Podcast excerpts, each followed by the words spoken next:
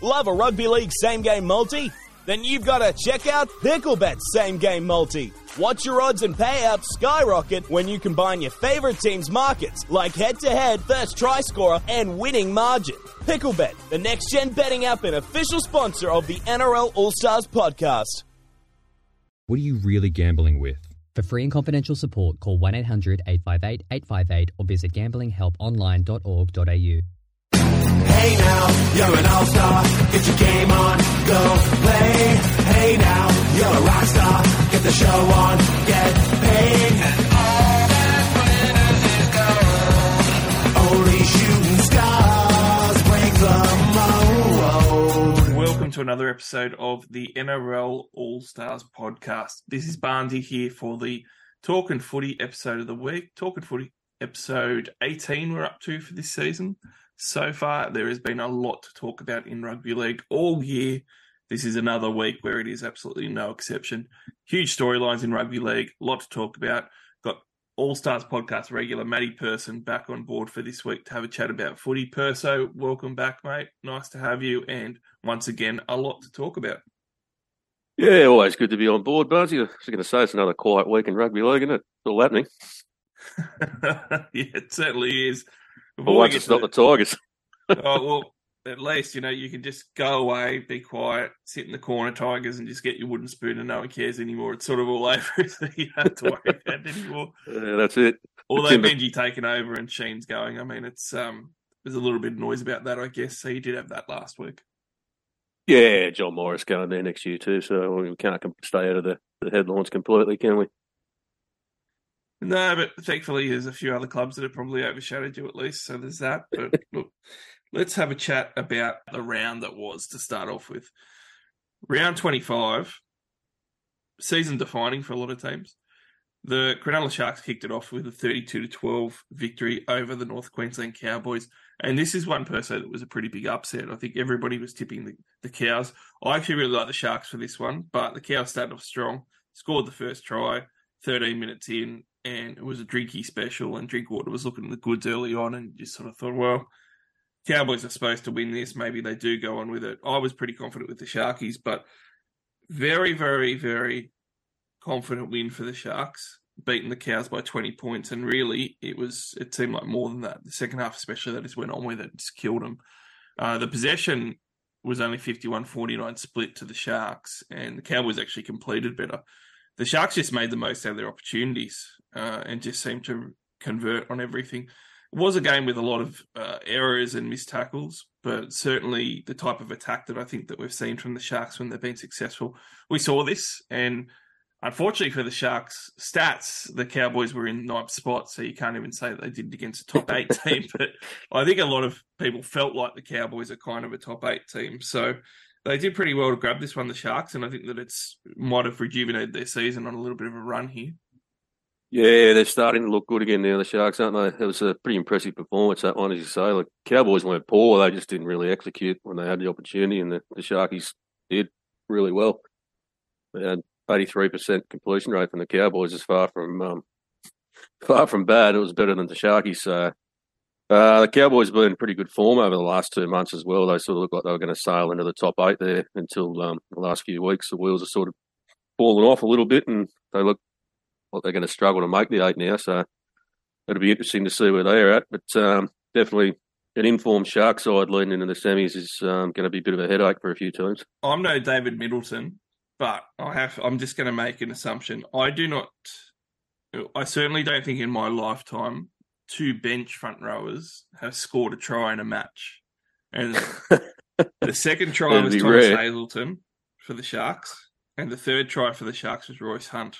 And neither, and I mean, Thomas Hazelton's made a bit of a name for himself. I think that's his fourth try this season in his debut season. So I mean, he, he's getting over there a little bit, and they're looking for him a lot. Royce Hunt never scores tries though, but for two bench props to score tries, it- it's pretty big, and it's different type of attack than what we normally see from the Sharks as well. So I thought they really went hard into the middle of the Cowboys, and the Cowboys forwards will probably be a bit embarrassed with um with some of that because the backline looked good at times, but they weren't the ones putting the points on the board at least initially.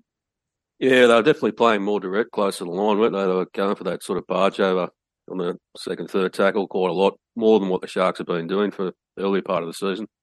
So that will embarrass the uh, the Cowboys' middle defence, that's for sure. It's uh, the Sharks have normally been fairly prominent on the edges, but they've sort of refined their play a little bit now, and it seems to be working for them. Nicho Hynes, I thought, was uh, very good. He didn't have the flashy stats that he normally does in these big games where everyone talks him up, you know. But he did have the one try assist. But often when people talk about him, it's oh, Nicho got four try assists, three line break assists. Didn't have any of that, but he scored a nice line break try himself, which is pretty classy. And I just really liked his involvement. He had 22 runs himself and just seemed super involved.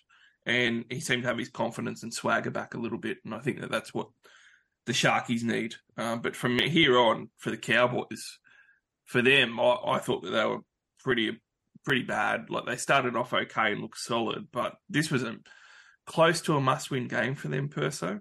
And now all of a sudden they look like, even though they're still in ninth spot, they've got the Roosters on their heels, and they just don't seem like a team that um, is pushing for the, the top eight like some other teams are. They've got Penrith in the final match of the season, which is tough when the Roosters draw is a little bit easier than that. So, you know, I did expect more from them. Did you think that they were floundering a little bit?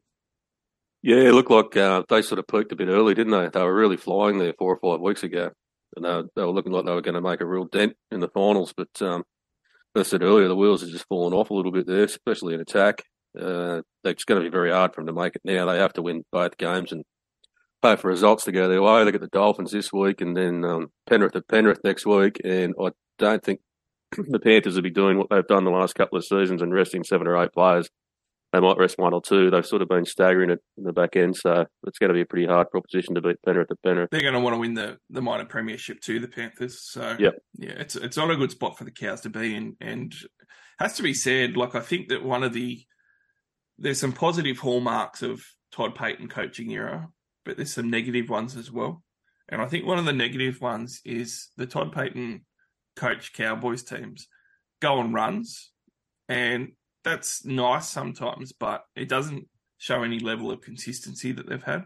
And the start of this season, they were actually pretty bad. Like the first six odd weeks in particular, like they looked like they weren't going to make the eight at all. They were, yeah, they were horrendous oh, early. They were terrible. And then all of a sudden, mid-season, it was like, oh, okay. And they had, like you said, a couple of months of good footy, but like really, they probably had six really good games in there where they were red hot. And now the last month of footy's been pretty abysmal again. They've done this before. You know, they, they did this when they made that um, that great run last year, and it has to be said that the consistency just hasn't been there. And it's fine when you've got teams that go on little runs where it's like they're playing well, and then all of a sudden they hit a hot patch. But it's a bit different when you're you play terrible or really well and no in between. And that seems to be what the Cowboys season has been. And I dare say almost a Payten blueprint if it is uh, if it is how he's actually coaching them and some some problems there. Well, it's it's uh, interesting you picked up on that because it's been that way since he's been there, hasn't it? Even two years ago, in the first year, they, they were sitting at the bottom end of the top eight, and they lost what was it, eleven games in a row. He's right down the bottom. So you're exactly right. They tend to be red hot and very poor, and they go when they're red hot, they're going around, and then when they're poor, they seem to go on a run the opposite way. So it is a little bit concerning. The next game, Manly had their season finished by the Warriors, twenty nine to twenty two. They lost over in New Zealand. I, I think the only surprise in this one, Perso, was the fact that it was so close. Uh, the Warriors in the 50th minute scored and then went on with it, and Manly didn't score again, and they they won in the second half, or really the back third of that match. Um, there wasn't really, I don't think there was much in this one particularly. Uh, you had guys like DWZ though that are going to be up there for winger of the year with the way they played. Three tries, three line breaks, six tackle breaks. He's just been reveling in this brand new Warriors side under Webster, and he will probably get Winger of the Year at the Dally M's at the end of the season. You'd think so. He was a standout for me, um, but other than that, it was a bit of a stock standard game, really, wasn't it, with the expected result?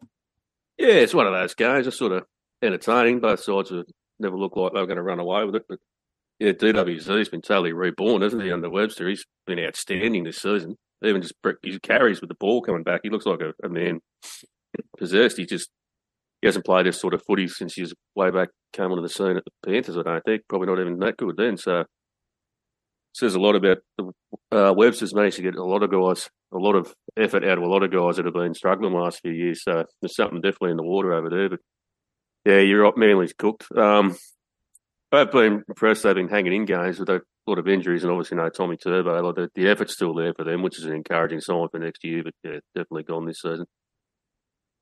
Yeah, they, they have gotten some minutes into a few of the younger guys, Manly, which will hopefully help them out for next year as well. And they're going to continue that in these next couple of rounds as well with the teams that they've named. The Eels capitulated against the the run of the Sydney Roosters, thirty-four to twelve. The Roosters ended up victorious, and this one was actually over at Parramatta too, at, at CommBank Stadium. So, uh, as a Roosters fan Perso, I was worried that it was at home for the Eels. That was my concern with this one, but I was quietly confident that we could beat them. It was a a pretty easy victory in the end. Uh, Bryce Cartwright went over in the ninth minute for the first try, and then it was all Roosters. He scored four tries before Clint Gutherson's 62nd minute fight back. So it was a, a pretty needed performance from the Roosters. They're on a run now.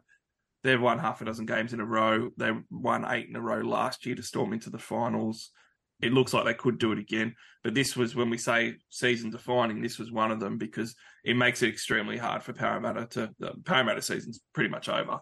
Um, and the Roosters look like they're going to be playing off with Souths after if they beat the Tigers this weekend um, for that last top eight spot. So big match from the Roosters. Uh, a bit disappointing for the Parramatta Eels, but without Mitchell Moses and with some of the cattle that they've had down, it's probably just not their year this year, and just sort of expected the Roosters to get this one. But I was pleasantly surprised at how well they actually won it.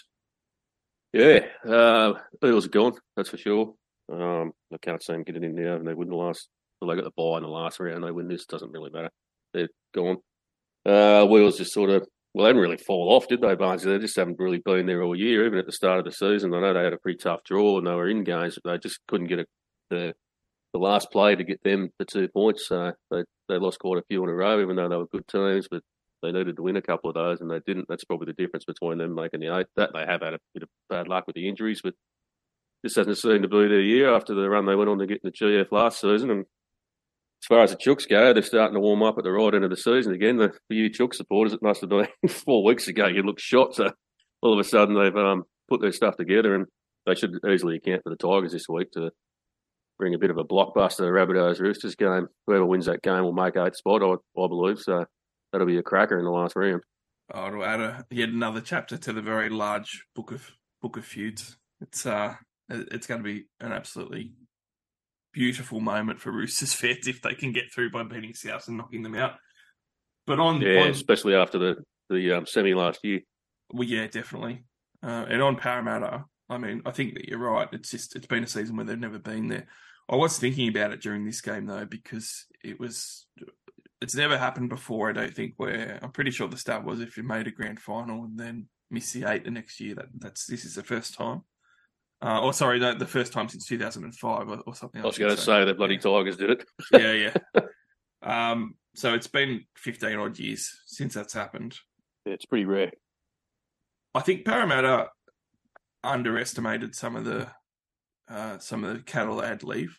So I, I really think it hasn't been spoken about much, and I don't think it stands out as much as what it should. But Hooker, I think, is a big difference. I, I'm not the biggest Reed Mahoney fan. I've actually been surprised at how how positive people have been about some of his performances and stuff. Certainly the Bulldogs, it's it's been called out a little bit more with things like sometimes some lack of service and stuff from Hooker.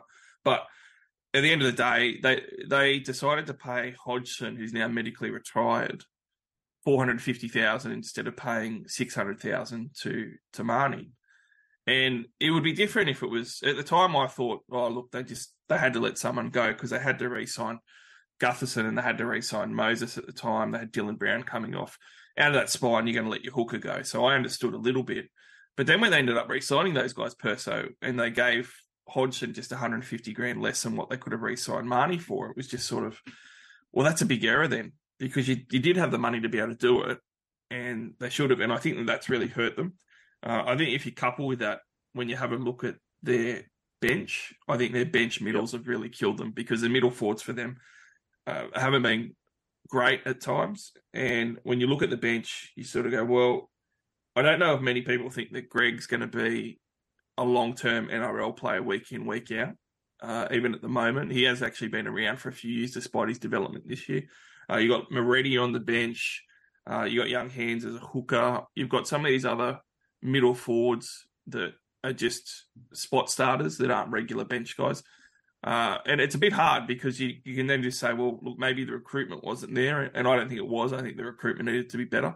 But the other thing, too, is that I think they could have re signed someone like Mahoney, but they're missing Niukore.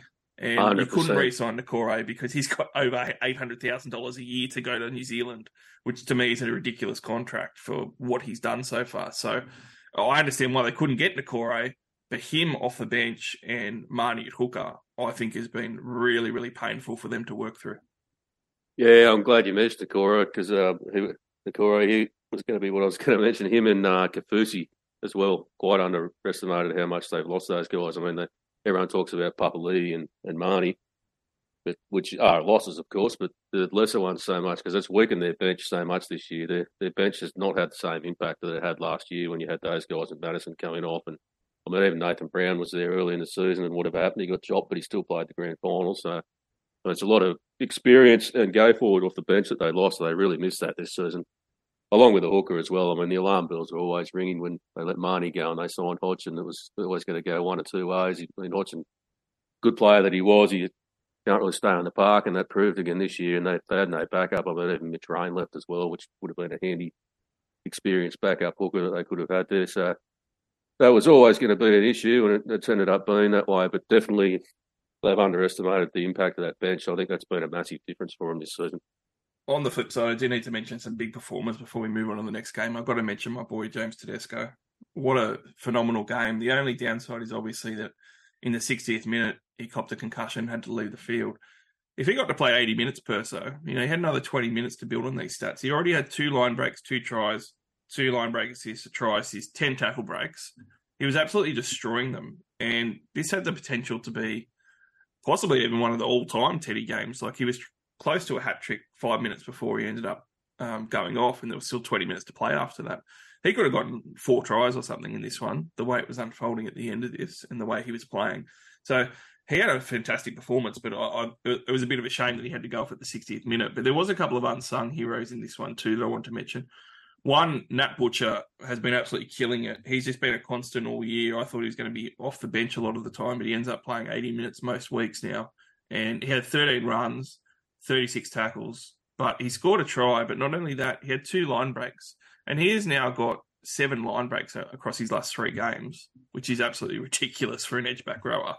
And on top of that, we've got Billy Smith finally realizing his potential, which I'm just so happy about. I just think that Billy looks so strong at the moment. He looks like a long term centre now, and he looks injury free. And those few guys, I thought their performances lately have just been outstanding. Yeah, hundred percent. I've been a Nathan Butcher fan for a couple of years, but more so than you. I think we've had a few discussions, and I've, seen a lot in him that I liked, and he's having a cracking season. Uh, so good to see Billy Smith get through those injuries. He's had such a horrific run, and he's a very talented player. He's a lot bigger than you think he is too. I went to that game at Gosford against the Dogs. He's a big human. So, I mean, he's a, definitely a massive bonus when he's fully fit. Fine for the Chookies. So Tedesco, of course, you never did a champion. He's still a champion fullback. Um, if they get to the finals, it'll be off the back of him. They're just lucky this week that he's out and they're playing the Tigers, so it won't really matter. They'll still get that up anyway. But um, they're warming at the right end of the season, that's for sure. Your West Tigers get away with a thriller against the Dolphins. Has to be said, the Dolphins teams they're trotting out at the moment are a bit under strength, and I think that they're out, they're leaving guys out that they could have normally played at this point. 24-23, the Tigers won in nail biter. For someone who bet on the Tigers Perso, I was biting my nails. Jamayne Isaako, 75th minute field goal to put the Dolphins up 23-22. Uh, and then all of a sudden we get a penalty in the 77th minute with Api Koroisau slotting it across for the one point victory. It was a tight one, uh, but it was nice to see the Tigers fight and get that victory on the board. I'm sure that you uh, that you enjoyed it. Yeah, especially after ten losses in a row. I just look when Isaako slotted that field goal, you think, oh, here we go, that's it, we're gone again.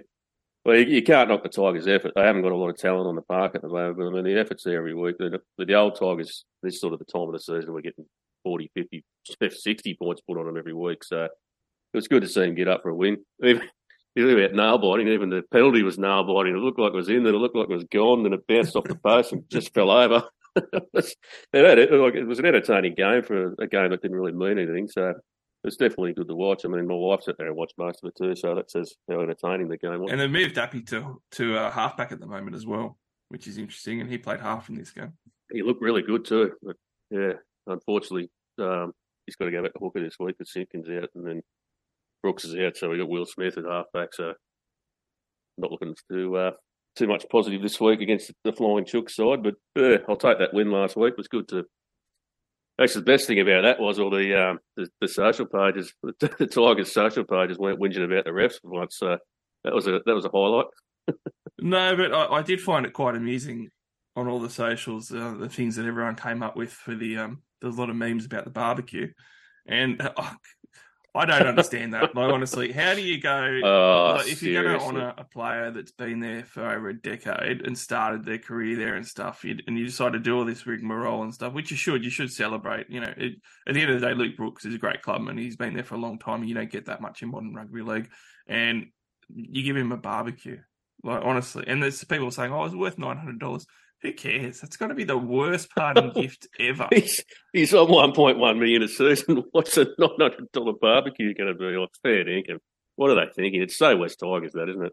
Just it, I, when I saw it, I actually saw it. On, I'm pretty sure I saw it on Twitter initially um, because I didn't see it after the game or whatever. I didn't realize it was happening. Uh, I saw it on Twitter and I actually had to check because I thought, I honestly yes. thought this is a Betoota Advocate article. I, I, really did. I thought, you know, that's, I actually laughed at it. That's a good one. Like, I'm going to share that because I, I thought it was a joke. I thought it yeah, was a G up because it just sounds so, so silly. And, um, yeah, it's, there's some great stuff out there about it. But I tell you, honestly, like, that's, it's also just, it's a type, it is so West Tigers Perso, but that's going to end up on the cancel cleanup in about four weeks, four months, a years, or something like that. You know, like it's something that you're just going to throw away in, in a while. It's uh, probably uh, like, still at the ground. yeah, well, I made, I made that. I said I was they knowing the West Tigers. It was probably one that they were using out the back for the sausage sandwiches, and they decided to buy a new one and upgrade. So they wanted to give it give it away, but they couldn't they couldn't sell it on Facebook Marketplace. So they gave it to Luke Brooks as his farewell gift. It's just and the, the guy's been at the club since he was fifteen. it's like yeah, I don't know how, how you honour him with a. It's not even a good barbecue. Like. We move on. The the Penrith Panthers forty to fourteen over the Gold Coast Titans. Uh, not too much to say about this one, really. Um, the Panthers just did what you expected. I think everybody was super surprised at the start, though, and I made the comment. Even at half time, I thought the Penrith was playing pretty poorly, and that was my takeaway from this. Like they won forty to fourteen in the end, but Klese Haas came up with a, a brilliant solo try where he just ripped apart the the Penrith edge about 50 metres out and then just ran the rest of the way and scored a try in the second minute. And it was very unpenrith like with the defence. The the Titans didn't really score much after that do, or do much with the ball after that, but Penrith just weren't looking great. And I made the comment that even at half time, you know, it was but it was three tries to one until Tom Jenkins went over just before the buzzer for the half. And I was making the comment when I was watching it that Penrith just don't seem to be putting teams to the sword. They just don't seem to be able to put a heap of points on them. They don't seem to have those big attacking games against the worst sides anymore. I'm just, I'm not seeing it. It just didn't, and it didn't look like that to me Perso. It didn't look like whilst they might have been on top in the game, they just didn't look like they were really going to be able to put them away or punish them. When I think a couple of years ago, the Penrith Panthers would have. Yeah, they've been sort of like that all season. It's like they've just really knuckled down and concentrated on their defence. I mean, they still only conceded 14 points despite looking a little bit softer early in the first half. But they just seem to get to a point. They're in front. They control the game, and they just don't look like losing. But yeah, you're right. They're not definitely not putting on the big 60 points against some of these sides. So, I mean, the Titans did complete at 88% as well, but they weren't terrible by any means. But I mean, everyone's talking about other teams that have been on runs like the Knights and stuff, but that's the uh, the Panthers' eighth win in a row. They're looking fairly ominous to me. They just even when they're not at their best, they just there's never a point where you think they're going to lose. Yeah, and the I think the professionalism of their game plan and their football just beats sides like the Titans that just aren't aren't anywhere near as good. Like they'll they'll complete their sets, they'll kick, and they'll get they'll get their points one way or another. And normally defensively, they're good. They're very patient. That's the difference. A lot of sides. Very patient, and, and they've got the personnel to pull that off. I think the Titans actually tried to pull that off. One of the reasons why they had an 88% completion rate was because they kicked early a few times and they tried to be clever and, Mm, yeah. and manage the game and stuff. And that counts. Like if you kick on the second tackle, it counts as a completed set. But they they, they just aren't good enough to be able to go into a bit of an arm wrestle like that and come away as victorious. It has to be said, like 40 to 14, but 18 points of that from the Panthers was scored in the last 15 minutes. Like it was 22 14 with 15 to go. The, the game was still going, wasn't it? So, That's just what they seem to do. They, they just grind out games. They know they're going to come over the top in the end. They don't get flustered. That's the, the difference. That some sides, when they're only leading by eight points against Titans with sort of 15 minutes to go, would start thinking they need to put more points on. But the Panthers just stick to their game plan and just grind away, and then the points just seem to come, don't they? Definitely. Uh, and against sides like the Titans, it's going to keep happening. But when we play September footy, I, I do think that there is an inkling of hope for other teams because if you can uh, put points on the Panthers, which I think you can more easily this year than others, and make them have to chase or make them have to be in a high scoring shootout, it does look like that it could um, unravel them a little bit because their attack just doesn't look like it's set up to do that. And they have been in, in a position a few times Perso this year where they've had to come up with points in that last 10, 15 minutes, and they haven't looked like they've had a huge amount of answers uh, at times. So I do think they're a very structured side and they, they do very well against most of the clubs, but there is a few teams in the competition who I think could end up with an early lead on the Panthers and make them chase or make them come out of that game plan and need to score some points. And that might be where you see them uh, maybe lose a game in the finals. And that's probably, I think, the team's blueprint that might be able to beat them in the grand final if it Yep. happens. That could be where you start to see the loss of, of uh, Kikau and, and Forsyth. That was sort of the difference with their attack last year. That their left edge is far that looks far less dangerous. I mean, May's been out all season as well, so they've sort of adapted to that, and they're still playing good footy, and they're still a team to beat. But yeah, I, I, there's inklings there that they're not going to be unbeatable. That's for sure. Yeah, still the number one team. And, and we saw that with a clinical display on the weekend still, but there is hope. 38 28, the Storm encounter for the Dragons. This was another one where You should took them a while to put them away. it, it did. Um, it didn't take Penrith as long, but Will Warbrick went over in the eighth minute. Will Warbrick, has to be said, he had a hat trick by the 34th minute. And Yeah.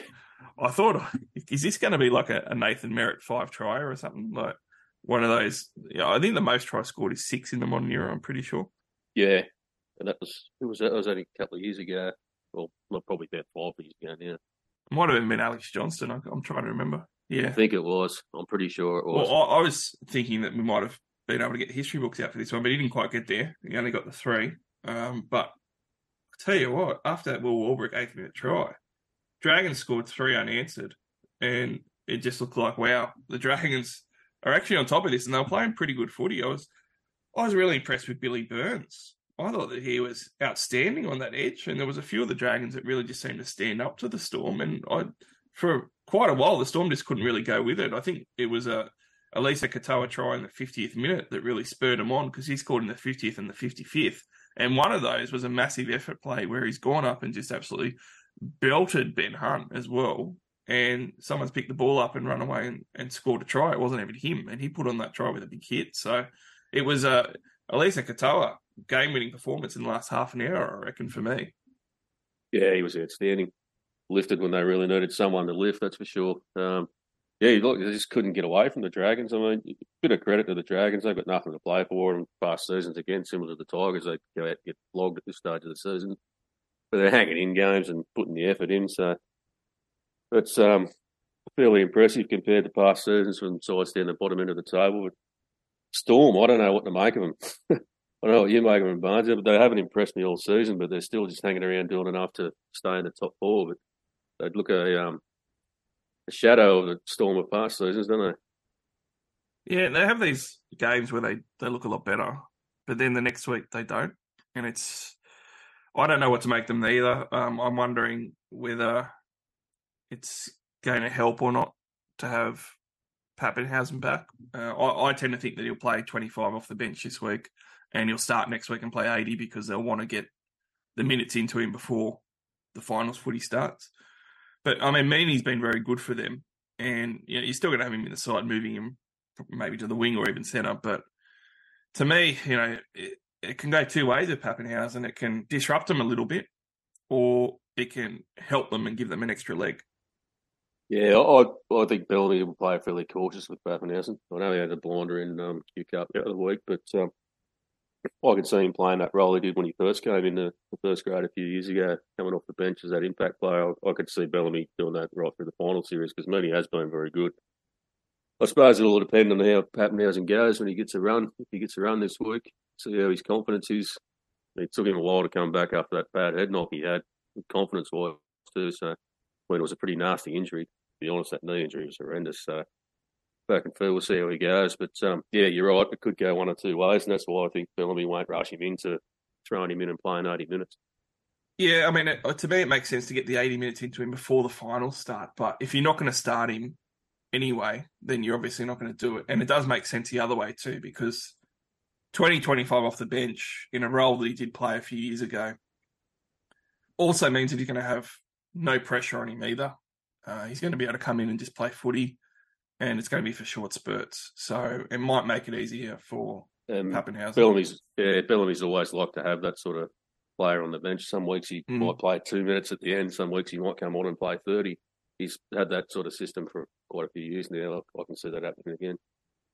I you the other reason why the Storm aren't firing, and this hasn't been said very much, and I'm a little bit surprised probably the first three months of the season, I was pretty critical of Jahrome Hughes. I think the first two months, yeah. Jahrome Hughes had one try assist or something.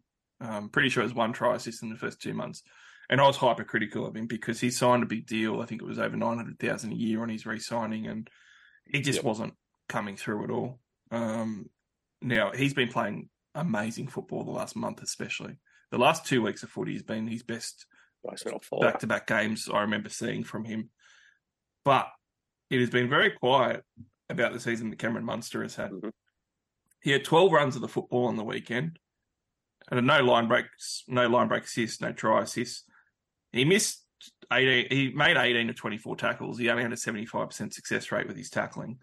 That's pretty bad, and he conceded a penalty. He was pretty much non existent on the weekend. He didn't contribute much whatsoever. And has to be said. Like he only ran for 98 meters as well. Like it wasn't like he wasn't creating stuff, but he was running the ball. He wasn't even doing that, and that's happened a bit with Cameron Munster this year. I have to say. So I've been eyeing that off for the last six weeks post Origin, and I think that that's a a really big factor for them. I think they really need Munster to step up. I think they really need the Queensland Munster. The you know whether they put the old the Dane Gagai trick of throwing the Maroons jersey underneath his Storm jersey or something. I don't know, but you know, I'm, I'm, surprised that the media haven't latched onto it a little bit more. Yeah, so am I. Um, he was quite good leading into Origin. Yeah, through Origin and particularly post Origin, he's been very quiet, especially for a player of Munster's calibre. He's a guy who can just tear a game apart and at any moment even on that game on the weekend, you sort of just watch it and couldn't get rid of the drag, and you're sort of waiting for oh Munster he's going to do a Munster thing sooner or later, but he just didn't look interested at all on the weekend, did he? It was that's the quietest game I've seen him have for a couple of seasons at least. So I'm not sure what's going on there, but if the Storm are to do anything in the finals, they definitely need him to be at his best. And um, yeah, Hughes, he last season we sort of talking that um, Hughes wasn't all that far behind Cleary the way he was playing. Like he, Cleary was easily the best halfback in the comp, but he's sort of talking about Hughes being not that far away, and then he was he hasn't really done a lot at all until the last month. But last month he's been on fire, so the Storm can keep Hughes in good form and then can get Munster to um, get back. That's what they need to do anything in this final series. If they, if they don't, then you know, if Munster's not playing well, then I can't see him doing a lot of damage in the finals because uh, obviously there was all the talk about oh he could go to the Dolphins. He was considering leaving Melbourne and stuff, and I, I, think that was probably playing on minds. He obviously committed to the Storm, and he also gave up drinking. So there was a lot of talk about he's going to be in a career year, and that this was going to be you know Munster's you know prime because it is his prime years now. He's in his late twenties. This is normally when guys are, are peaking, and you know he's going to be the fittest that he's ever been, and all that. They need to see it. I 100% agree with you. Um, there's some other sides struggling as well a little bit though to to know what's going on, and one of them is South Sydney. I'm going to talk about their woes a little bit later and all the uh, things that have happened the last few days. But Newcastle won 29 to 10. it would be unfair of us to focus on South because Newcastle are on a amazing run of football. Where once again, The Knights never looked like losing that game. no, it, and it was strange because I think this was one where I thought it was going to be the match of the round. I, I thought Yeah. that it was going to be a really, really good game on Sunday afternoon to sit down and watch. It, just wasn't that good at all. The Knights were just far too good. And again, you sort of thought, well, can Kalyn Ponga do it against a side like South? Because he's been beaten up on a lot of worse sides in, in the Knights run in the last six, seven weeks. And he has three line breaks, two try assists, two line break assists. And he just picks up right where he left off. You know, big Greg Marzhew, he scored a hat trick real early too, very much like Will Warbrick in the Storm game. He's gone three tries in the fifth, eleventh, and thirty-sixth minute. He scored the first three tries of the match between both teams. Uh, South just looked nowhere near it, and to me, it was very impressive from Newcastle. But also, you know, in a in a game like that that South Sydney really had to step up for, none of their big guys did. No, and that's what you were expecting, wasn't it? Well, I mean, this has been a test coming for the Knights. They have the Bunnies last week, the Sharks this week. They've been on a really good roll, this is going to test them coming into the finals, is what everyone thought. And the Knights just blew them off the park. I mean, credit where credit's due. The Knights have been playing really good footy, but geez, South were piss poor. Oh, that was a horrible performance from South. They only completed at 58%. Like you said in those games, he, everyone says Trell's a big game player. He just he, that was one of the worst games I've seen him play in a long time. Their forwards just got totally outplayed, so that he couldn't. The halves couldn't really get on the, a roll to, to do anything. But I mean, yeah, I, some of those errors that South are making in that game. I mean, JB must have been sitting up there pulling his hair out. Forty-eight missed tackles, fourteen errors. That's a Mm. that's a pretty bad effort from them. Not a top eight team performance. No, and for fifty-eight sure. percent possession. Uh, sorry, completion. You're not going to see that sort of completion rate very often at all. Like you'll see teams get flogged, or sorry, per se, a team like the Tigers at the bottom of the table. Oh, you yeah. still don't see them complete at fifty-eight percent. Like sixty something percent is pretty normal for a real bad performance. In the fifties is awful. Um, Forty-five percent possession as well as it talks to the errors and the completion from handing the ball over. But it was just it was awful from South Sydney in an important game. I, I mean, Damien Cook did a few things, but definitely Cody Walker and Latrell just are not stepping up enough at all. And at, at some point, yeah, I, I know a few people have whinged about this game and sort of said, well, Lockie Ilias didn't do anything either. Ilias does deserve pressure, but he isn't a representative player um, and that many years into his career like a Latrell Mitchell or Cody Walker is. So that's the reason why those guys have far more pressure than an Ilias on their performance. And I don't think anyone expects Ilias to be a match winner. He's got to play better for them. But if he is just solid, then they still win games and a contender because of the other guys in that spine. Uh, and you're right about the middle forwards too. I, I thought Tatola coming back was a positive sign for them. He obviously could only play smaller minutes, but he's going to be starting for them against the Roosters, and I think they're going to try and put big minutes into him again because they're going to need him in the middle. Because those, I mean, I, one of the things with the Knights, I, I don't think the Knights have got that fantastic a pack. I think that's one of the weaknesses on this Knights run. The back line is just bamboozling teams and just putting on points so easily, and also guys like Dom Young and Marzhew taking hit ups and stuff is quite dangerous. But the forward pack, I think, has just been solid. It hasn't been phenomenal. It's something where you could probably roll through the middle for Newcastle as a blueprint to beat them. And, South were just nowhere near it. No, they got blown off the park in that first 20 minutes. The Knights just exploded and South couldn't come with them. That was, that was a massive uh, difference to the game, I thought.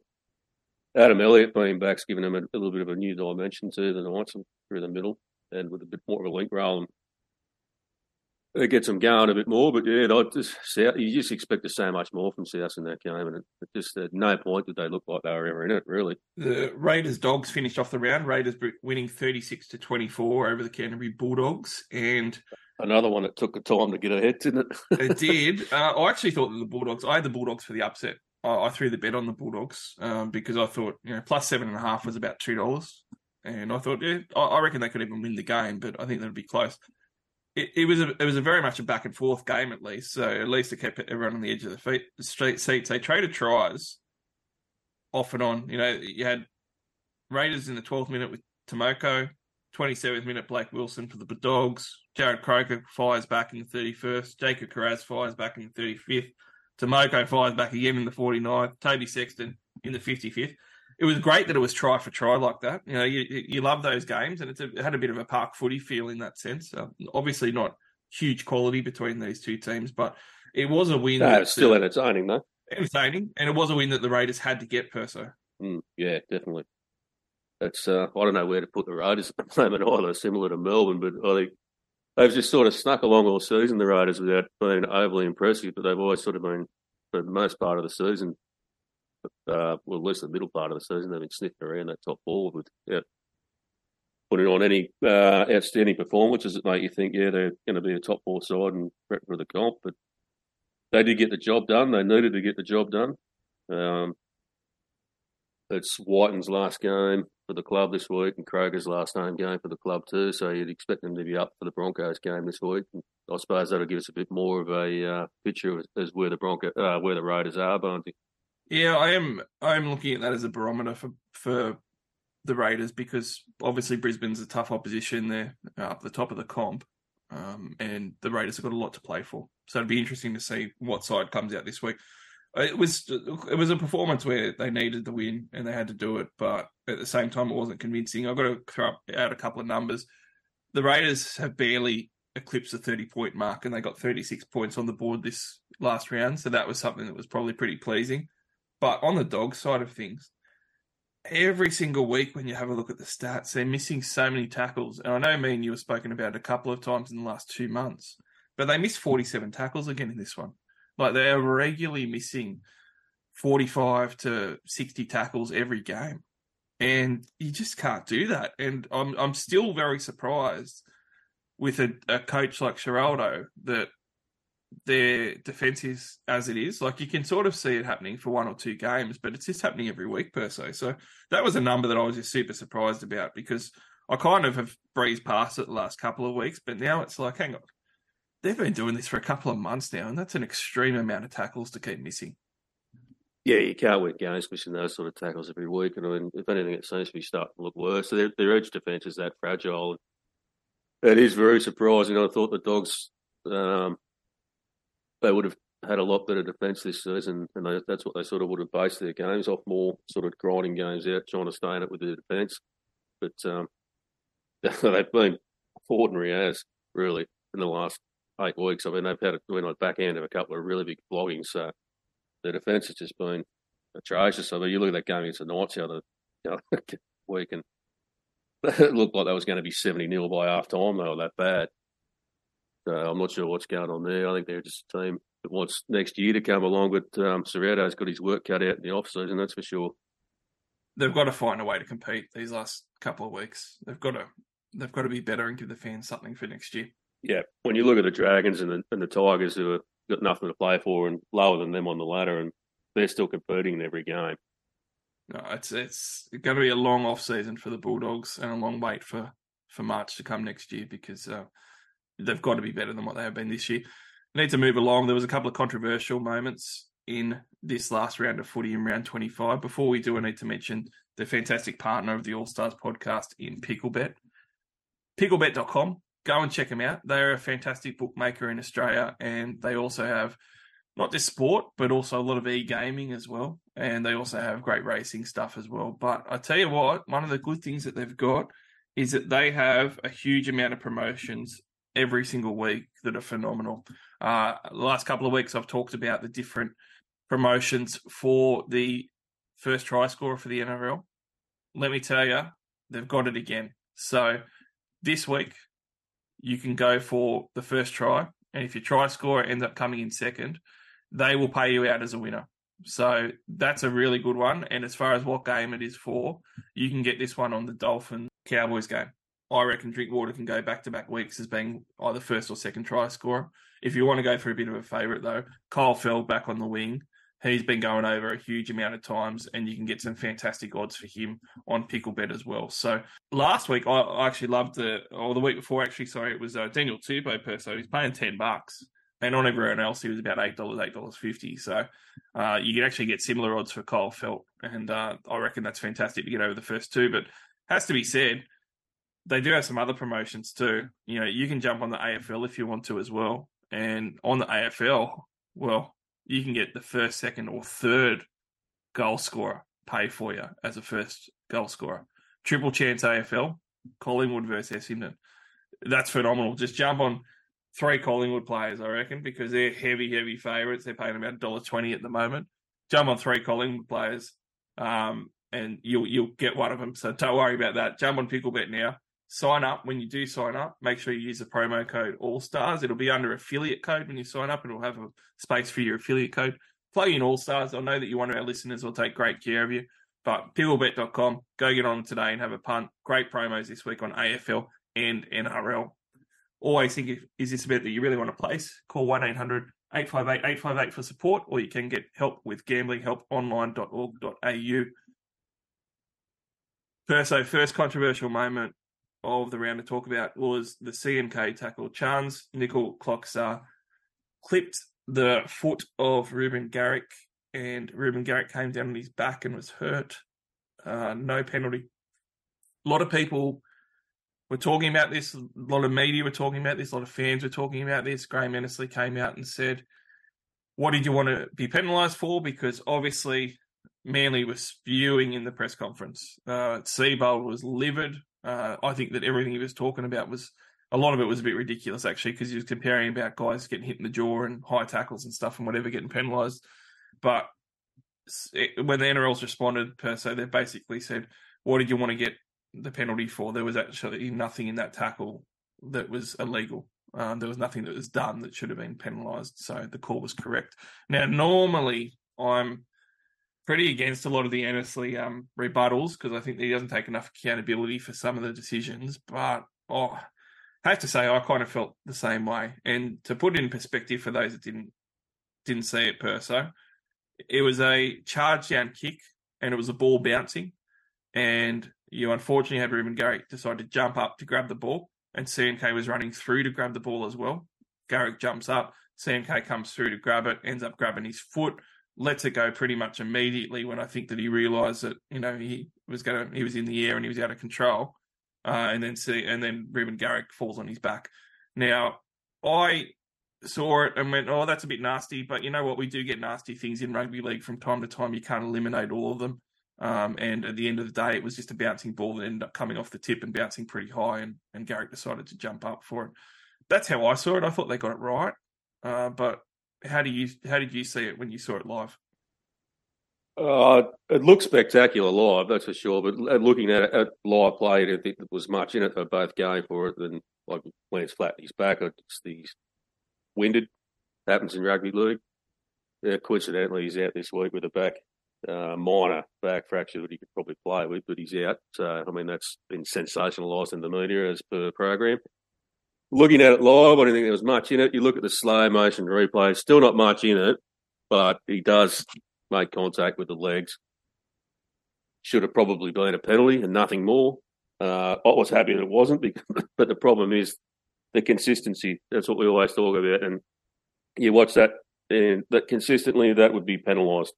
That's the thing I have the problem with. I, I don't have a problem. It should probably never be penalised, but it is. So what's a penalty and what's not? That's the problem I've got with it. But there really wasn't much in it. Yeah, and I think this is like talking to some of the media who wanted it penalised and some of the fans that wanted it penalised. I think there's a, a couple of really key points to talk to.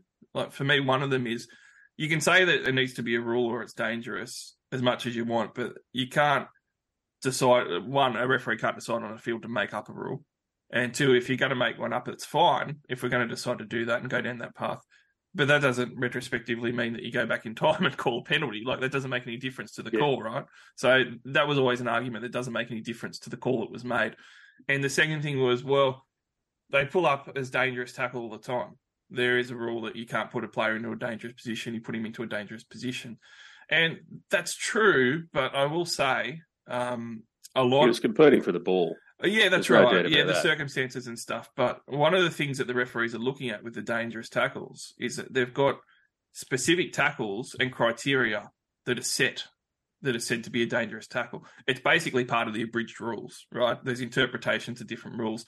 And under the dangerous tackle rules, you've got crusher tackles, you've got chicken wing tackles, you've got uh, the lifting tackles with the spear tackles. You, you've got the hip drop tackles. You've got all these tackles that, like, you're not going to see in the rules of the game in 1908. you know, a hip drop tackle Yeah. named specifically and have its own reference point. But you do have dangerous tackles, and then the way the NRL changes these rules is that they put in criteria under dangerous tackles to say this is what constitutes a dangerous tackle. Now, you can't just make up criteria per se. You can't just say, well, look, it doesn't fit under cannonball or chicken wing or anything else that we consider a dangerous tackle, but we're going to just penalise it anyway because we didn't like the look of it. You know, you, I don't think I think it's unfair to expect a referee to do that. Oh, 100%. It's just whether you, you class it as um, the defending player's legs getting taken out. That's the that's the only issue there. I didn't have a problem with it not being a penalty. I was quite um, happy watching it at the at the time that they had the balls to not give it a penalty just because it looks sensational. Normally, in these situations, the last couple of seasons, anything looks sensational, they just fucking penalise. So it was good in that aspect. The the only problem I've got with it is just consistency. Look, yeah, I don't know. I don't know what they do. Well, with the consistency too, there is a discretionary, which Yeah. we have seen, and, and this is the thing. Like I've actually blown up massively when a referee has blown his whistle on stuff like this, because to me it is just making rules up because it, you know someone gets tackled too hard, and you've seen ah. Oh. it plenty of times where a referee blows his whistle and says that's dangerous, and it's like, hang on, what did he do that was dangerous? Like there was, there's been a couple um this year, and you know Sam Burgess used to get done for it all the time, where he used to just a guy would jump on the ground onto a ball and wouldn't want to move and would want to play dead. And he'd be like, no, if you're not going to get up and play footy, I'm going to bury you. And he'd go in with his shoulder and just smack him.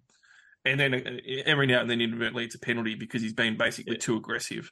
And I hate that. rough. Like, I hate referees coming up with a subjective opinion to say, no, I don't like the look of that. It's too hard. It's too aggressive. It's too dangerous. So I, I like that we stick to guidelines that this is what a dangerous tackle is, and we only blow it for that. Unfortunately, though, talking the consistency, you're right. There is times where we do say, "No, I'm sorry, it's dangerous," and I think that's where we build a rod for our own back because fans expect that discretionary to come in when something's spectacular or might be dangerous or somebody's hurt. And if we were just consistent uh, with the rulings, then we probably wouldn't be in that position. But I dare say, per se, that there would have been as much outcry if it was a penalty as if it wasn't, because I would have also been up, up out of my seat screaming, "Well, what's the penalty actually for?" Yeah, exactly. I think they got the decision right, but like I said, it's just you look at so many they've got wrong in comparison to it, and you just sort of like, I don't know, what are they doing? But I, I'm quite happy if they go that way and actually use common sense like they did in that game. So the aftermath of this is people are talking about uh, rule changes, and V'landys have come out and said that they're going to consider it. Uh, to me, I, I find that very scary. We've had some very knee-jerk reactionary rule changes Yeah. thrown in. Um, this is a one-off incident. You are unlikely to see this again in the next ten years. Um, and Yep. to make a rule change on something that's just a one-off freak incident to me is absolutely crazy. And despite popular media coverage, he doesn't have a broken back. He's not in a wheelchair. he's he's got a small fracture that he can actually play with this weekend. Reuben Garrick. Yeah, yeah, that's what I Um, so he could actually play with a painkilling injection. Manly came out and said, but their season's over, so why would you bother? Uh, but it's Exactly. just one of those things where you got to you can't just change rules all the time. There is going to be something every weekend that you're going to go, oh, we should make a rule for that. You can't do it. And my my fear with this is we already have rules for attacking players' legs when they're kicking. Uh, we have rules for when a, a player goes up in the air to catch a kick. If we start to make a rule that whenever a player's in the air, you can't touch them, it's just going to be a dog's breakfast because you know people have talked about players um, jumping at the defensive line. I don't think it would be quite that spectacular, although it could happen. But one of the big points I'll make is almost every single winger puts themselves, and I'll, I'll say this: Garrick, Garrick put himself in that position by jumping up and grabbing the ball. You know, he took a risk by jumping up and doing that, and he put himself in a vulnerable and that's his position role. And that, that's fine. It was brave of him. But every single winger at the moment, eighty percent of the tries, they put themselves in a position to get absolutely belted, and you'll see them cartwheel on their heads and uh, end up upside down and all this stuff because they dive at the try line in the air. Now, can you imagine, Perso, if we had a rule that said you're not allowed to touch them when they're in the air? Like it, it would, there's stuff like that that just wouldn't work in rugby league. Oh, it's ridiculous. Absolutely ridiculous. And nothing like the NRL to be um, reactive and not proactive. I thought some of that might have changed under V'landys, but anyway, here we are. It's absolutely ridiculous. Well, if you're going to start bringing in rules like that from the, you might as well just say you can't kick in the air anymore. You can only grubber.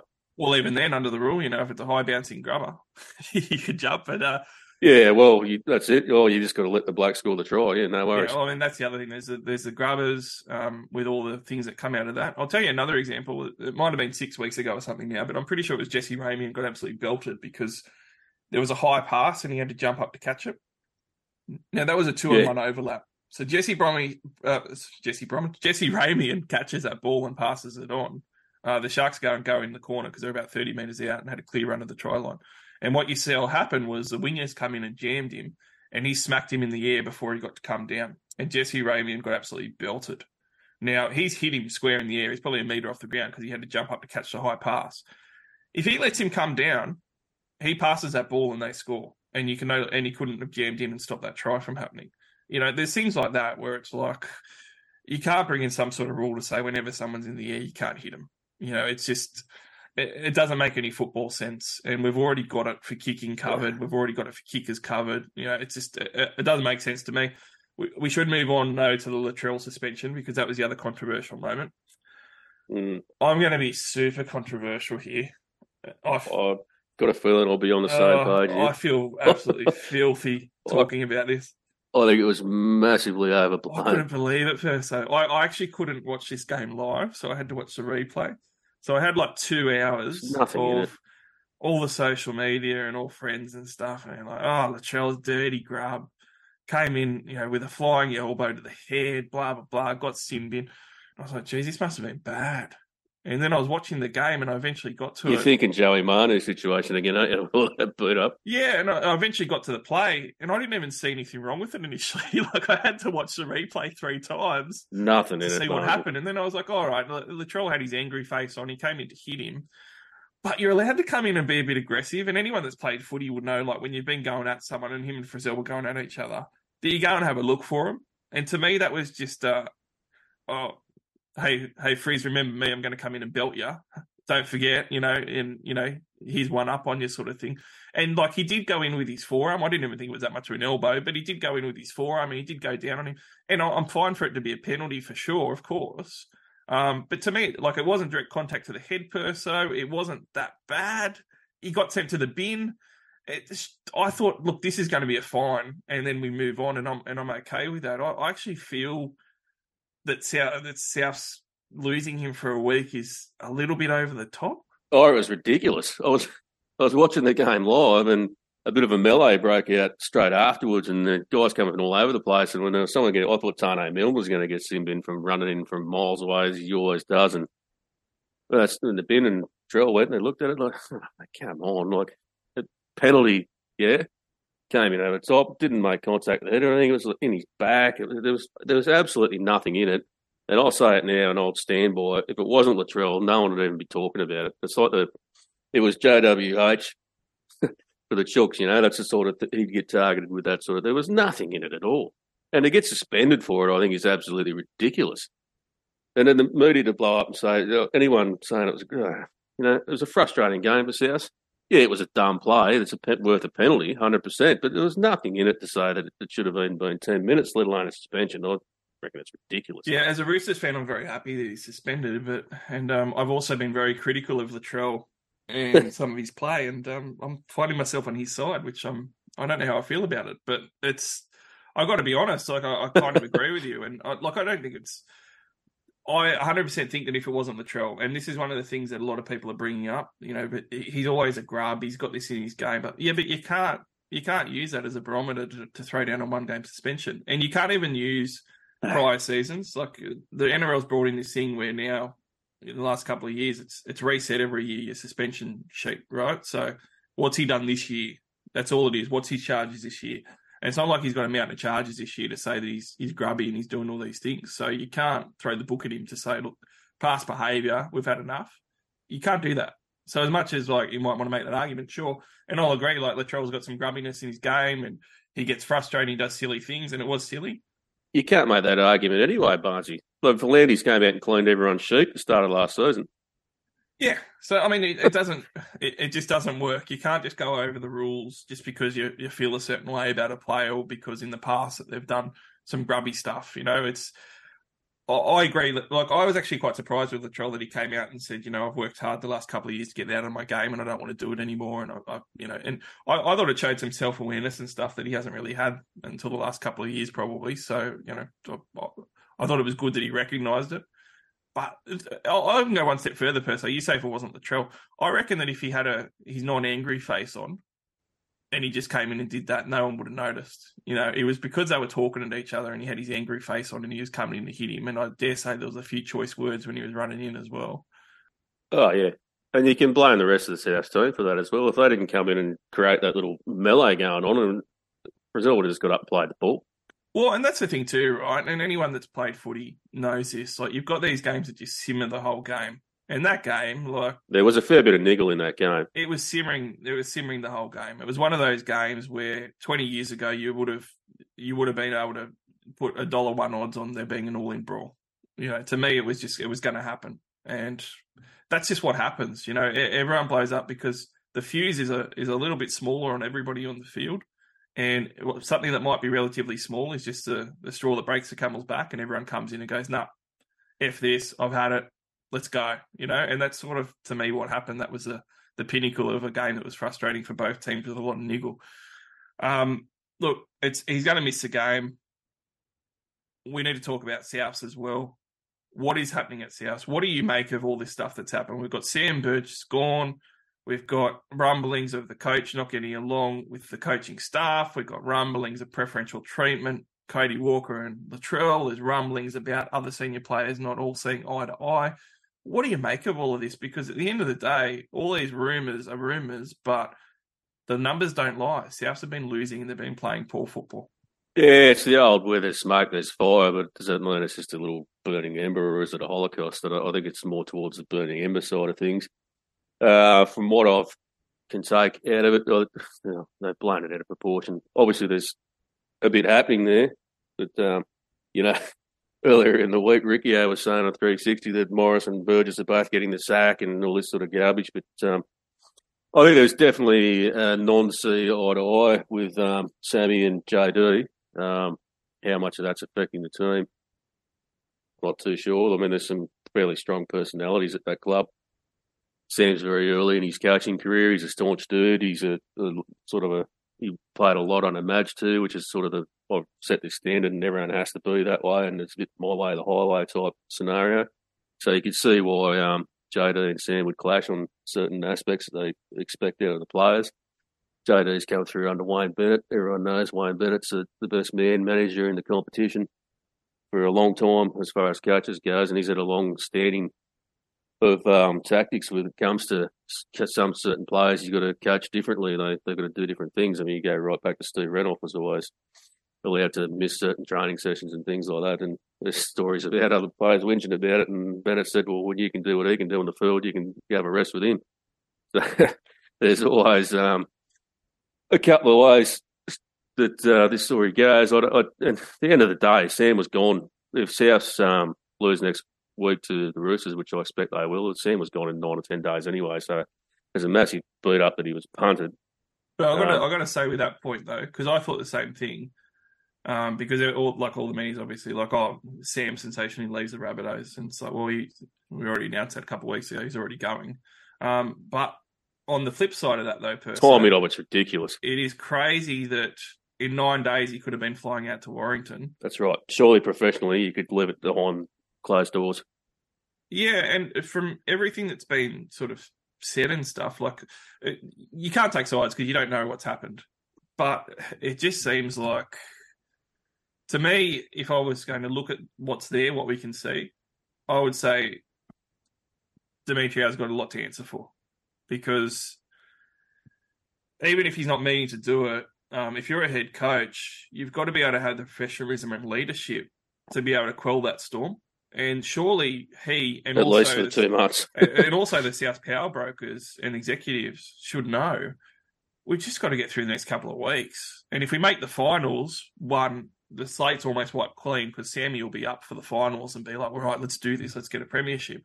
And he'll be up for it. And even if you, and if you don't, you know, in less than a fortnight, it's all over anyway. And you let Sammy go and every, and there's no media coverage and stuff.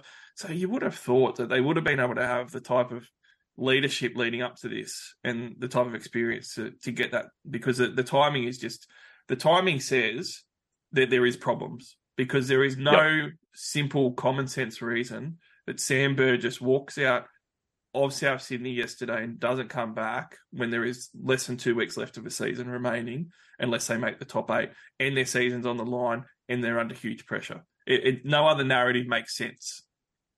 No, not at all. There's definitely a clash between Sammy and JD, and I reckon Sam would have been staunch on his views, and he'd probably have the shits that it's all getting played out in the media, and it's just like, well, I'm not changing my stance, so if you don't want me, I'll go now. And that's that's the unprofessional thing from South. So should have whatever was going on, surely you could hose it down for you know, could be ten days, could be two months. That's that's the disappointing thing if you're a South fan and all this is played out, and you know, it's there's definitely some unrest there in the change room. And I will say, I I don't think that Souths are the type of club that, like Des Hasler in the Manly Sea Eagles back in the day, had a really good siege mentality where Des would feed off it and he'd make his team feed off it, and they would play better because of this stuff. They'd go to war. I don't think South Sydney are that type of club. I think it, it makes them worse, per Perso. And no, they go to water. They do, and it showed because this has been simmering, and they won four out of the last thirteen games. I think it is now. Yeah, pre-Origin at round eleven, they were sitting top of the table. So there's definitely something's not working in it at the moment. Uh, a lot of people, lots been said on the senior players and stuff. Uh, look, Cameron Murray is a young captain, but it, they don't really have senior players, Marty. Yeah, not like the old. Like they're they're a young side. Like there's no real senior forwards, and like Murray's a young captain, and then your senior players are guys like Trell and Walker and Cookie. Yeah, and uh, yeah, look, elephant in the room is Latrell and, and, Cody Walker. You know, they've always been fairly difficult personalities. Uh, I I think yep. myself, just looking at the information that's there, I think that the coach has gone in and not tried to coach how he coaches and tried to go on and extenuate and extend the Wayne Bennett era in his coaching style with some of these guys. Hundred percent. You can't do that. Like, and that's the that's the clash with even as even in other jobs, you you have to make your own role. You got to do it yourself as a leader. And there's no point in trying to replicate somebody else's leadership because that's not yours. It's not going to come naturally, and you're not going to be as good as at facets of it as what they were, and then things come apart. Now, Wayne Bennett was is known as a great man manager. He could do things with Cody Walker or Latrell Mitchell that would work, and the team would buy into. I don't think that JD can, and I think it's a big error in judgment in his coaching career to decide to go down that path. And you're also, I think, with someone like Wayne Bennett, he could do it because he had the authority and the respect where he would either get a response or he'd have no problem saying it how it is. And like I'm sure that he could give Latrell Mitchell all the leeway in the world, but three months down the line, say, mate, you've not been playing well, pull your socks up and get it done now and stop this bullshit. And Latrell would respond. Whereas now, I think Demetriou tries to get to that point and have to pull that line, and he's not being respected or listened to because he just doesn't have that from like a Wayne Bennett does. Well, you, uh, Latrell's form speaks for itself, doesn't it, Barnesy? Since he's come back from that long layoff with that calf injury, his, his form has been, let's be honest, pretty ordinary.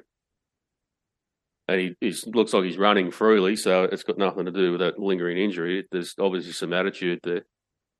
I mean, the performance on the weekend was disgraceful. Oh, it's the worst performance I've seen from Latrell Mitchell probably ever. It was so bad.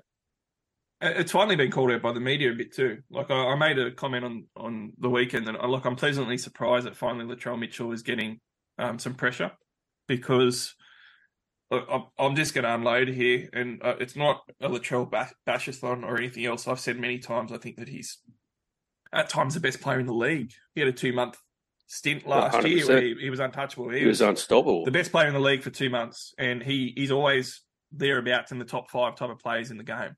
He's a fantastic rugby league player. One of my problems with him has always been all the things that are issues with him or development areas right now have been there his whole life. And that was one of the problems at the Roosters. And ultimately, one of the big reasons he left was because Trent Robinson wasn't going to take any rubbish. Trent Robinson sensationally dropped him to Wyong for a few weeks, which was made a lot of coverage and stuff. Um, Trent Robinson wasn't going to give him this the number six jumper, which you know he gave him a go at, but then said, "No, nah, you're going back to center." Um, and he just he basically was going to handle him with some care, but also fairly sternly. And by the end of his Roosters tenure, it was um, Latrell wanted things his way, and he wasn't training hard enough by all accounts, and it just wasn't good enough. And that's one of the reasons why he ended up deciding to leave as well. And it's always going to be a problem with Latrell Mitchell. Under Wayne Bennett, it was less of a problem. Under other coaches, it's going to be a massive problem Perso. And I don't understand at this point of his career how things like conditioning can be an issue. You know, you've got to be a professional by this point. You've got to come in from a pro, into a preseason condition. You've got to come into game one with the conditioning there.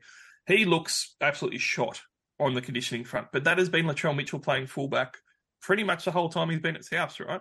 His positional play has been off. Sometimes his defense has been off. Oftentimes his effort has been off. A lot of the time his work rate gets talked about. And these are all parts of his game. And it's just him. And until he decides or a coach gets the best out of him to make him decide to be more professional, to work harder, and he recognises that that's all part of leadership, it's always going to be a fine line with Latrell of being a superstar that's going to win you games or a guy that's actually going to detract from the rest of the team. Yeah, hundred percent. I mean, he, he, the only time he showed, or what you just said then, was when he came back last year after seeing the hamstring whisperer in the states.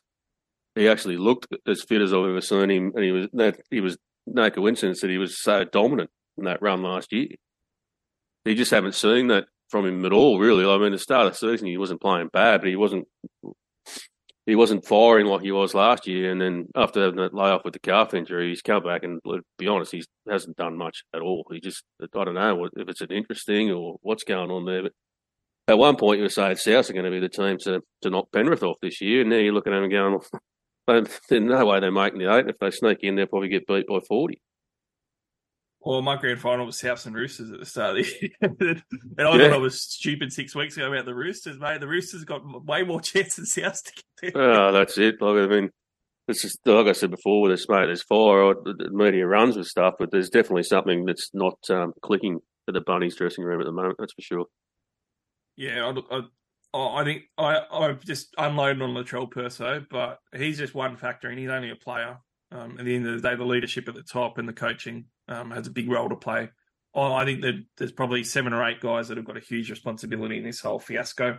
Uh, Latrell is just one of them. Uh, Cody Walker's obviously another one, and everybody sort of knows that. And I think one of the things with South's Perso, just to finish off on this, is you're with any NRL club, you're always going to be on a fine line when you decide to get these type of personalities and whether that's you think that you can change them or whether you're just going to let them go on and do what they do, knowing that there is big risks involved with that. You're going to be on a real fine line. And they had that covered with Wayne Bennett being there. When you don't have Wayne Bennett there, it peels back and you've got a big problem. And only way that I think that you can stop that is by having another really good coach or coaching staff, or if you've got other senior players. And you hit the nail on the head when you said, well, they are the senior players. You know, if you had two other guys that were really highly respected. Like if you had a, a Cooper Cronk, you had Sam Burgess still. Sam Burgess side. and Cooper yeah, Cronk yeah, in Cooper that Cronk. side. You know, you had Cooper Cronk at half and Sam Burgess at prop. You know, I, I don't think that you would see this. Um, I think those 100%. guys would get pulled into line, but you don't have that. So it's always going to be one of those things where I don't want to say you get what you deserve, but you, Souths had to have known what they're in for by the way they've managed. Well, that's this. got to go back on recruitment, retention, and coaching staff, doesn't it? That, that, that they are your senior players and they haven't got those sort of hard heads there to to keep a line of where they want to be. I mean, you, it's a recipe for disaster when Cody Walker and Trell Mitchell are your two uh, senior players, isn't it? Really, let's be honest. Mm. It's about like um, setting standards and examples and stuff as well. Mm. I don't. I have to say that's the point. The the Latrell Mitchell I, I will give Latrell Mitchell a pass on that concert. Like I think it's ridiculous people are bringing up that concert. He had like you, you saw him on on video had one beer at a country music concert, like on stage. Like who cares? Like that's honestly that makes no difference to anything. That doesn't point to any sort of behaviour or anything else. It's not like he was hurled out of a nightclub at three o'clock no. in the morning being blind drunk. Like let's be let's serious no, about that. I, I, find it funny when people bring that up, but they're too scared to say Latrell Mitchell's eight kilos overweight, overplaying weight to play fullback. You know, like there, there is exactly. definitely stuff there but that isn't. You can't blame Mitchell for getting up on stage there. And uh, that, there's nothing wrong with that at all. That- That's not why. That's not Go why. South lost. But I am a little bit disappointed in, like we say, Murray's a young leader. He's still in his mid twenties, like, and he's in his prime now, and he's been in first grade for a long time and played all levels. So, I do expect a little bit more from him. Like, if he's going to be a, a captain, I, I sort of am not seeing as much from him on the field as what I would like, as far as the leadership and stuff. Is he captain material though, Barnes? You look, you look at a Maybe guy like not. Pat, Yeah, Paddy, Paddy Carrigan, who obviously commands the respect at a younger age. Maybe Murray's just a, a really good footballer and he's not that comfortable being in that role. Yeah, and there's nothing wrong with that, and that's not his fault. You know, he's still a phenomenal player, and if that's the case, that's the case. Um, but he's, I don't, I question whether his captaincy is going to be a successful one at this point. And I also, so.